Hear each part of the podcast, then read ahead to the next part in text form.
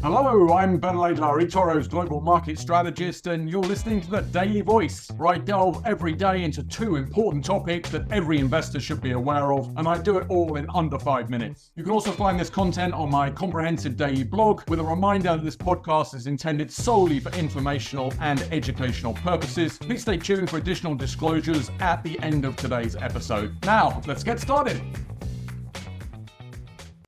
Hey, everybody, welcome back to the Daily Voice. So, our two topics today are firstly, the implications of lithium's dramatic price plunge, and secondly, the flash PMI global macro health check.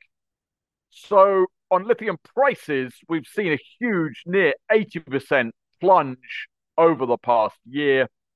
This is despite their white gold moniker.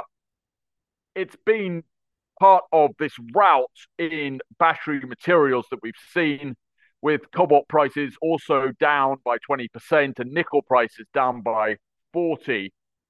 We're seeing a glut of new lithium supply at the same time as an EV demand slowdown.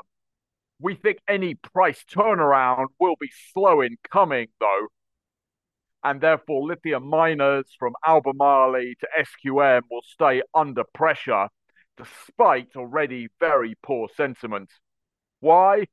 Because lithium prices are still above pre 2022 levels. More importantly, they're above the top of the industry cost curve. That's the bad news. The better news is there are some winners here.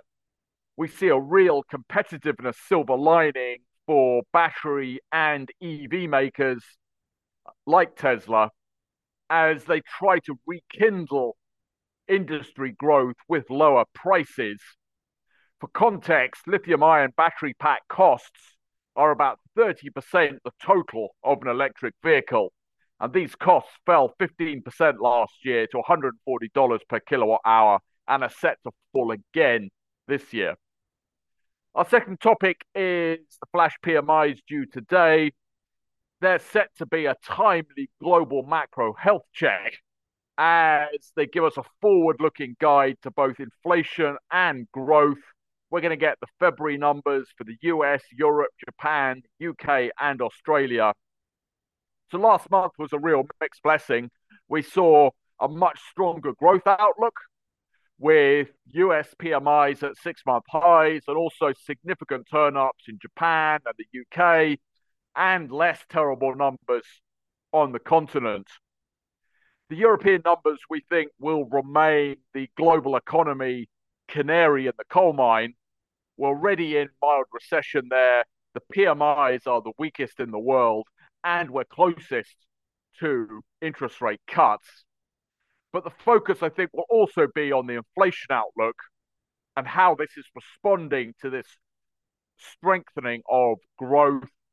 The January PMIs were consistent with US inflation falling 2%, and a continuation of this trend in the PMI data today, especially against a backdrop of Red Sea supply chain issues, would go a very long way, I think, to cooling these tail risk concerns of an inflation resurgence.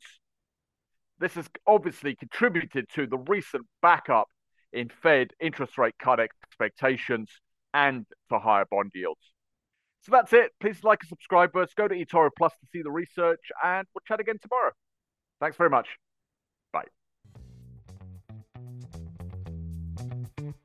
You've been listening to Digest and Invest by eToro. For more information, please visit us at eToro.com. This podcast is for information and education purposes only and should not be taken as investment advice, a personal recommendation, or an offer of or solicitation to buy or sell any financial instrument. This material has been prepared without taking into account any particular recipient's investment objectives or financial situation and has not been prepared in accordance with the legal and regulatory requirements to promote independent research. Past performance is not an indication of future results.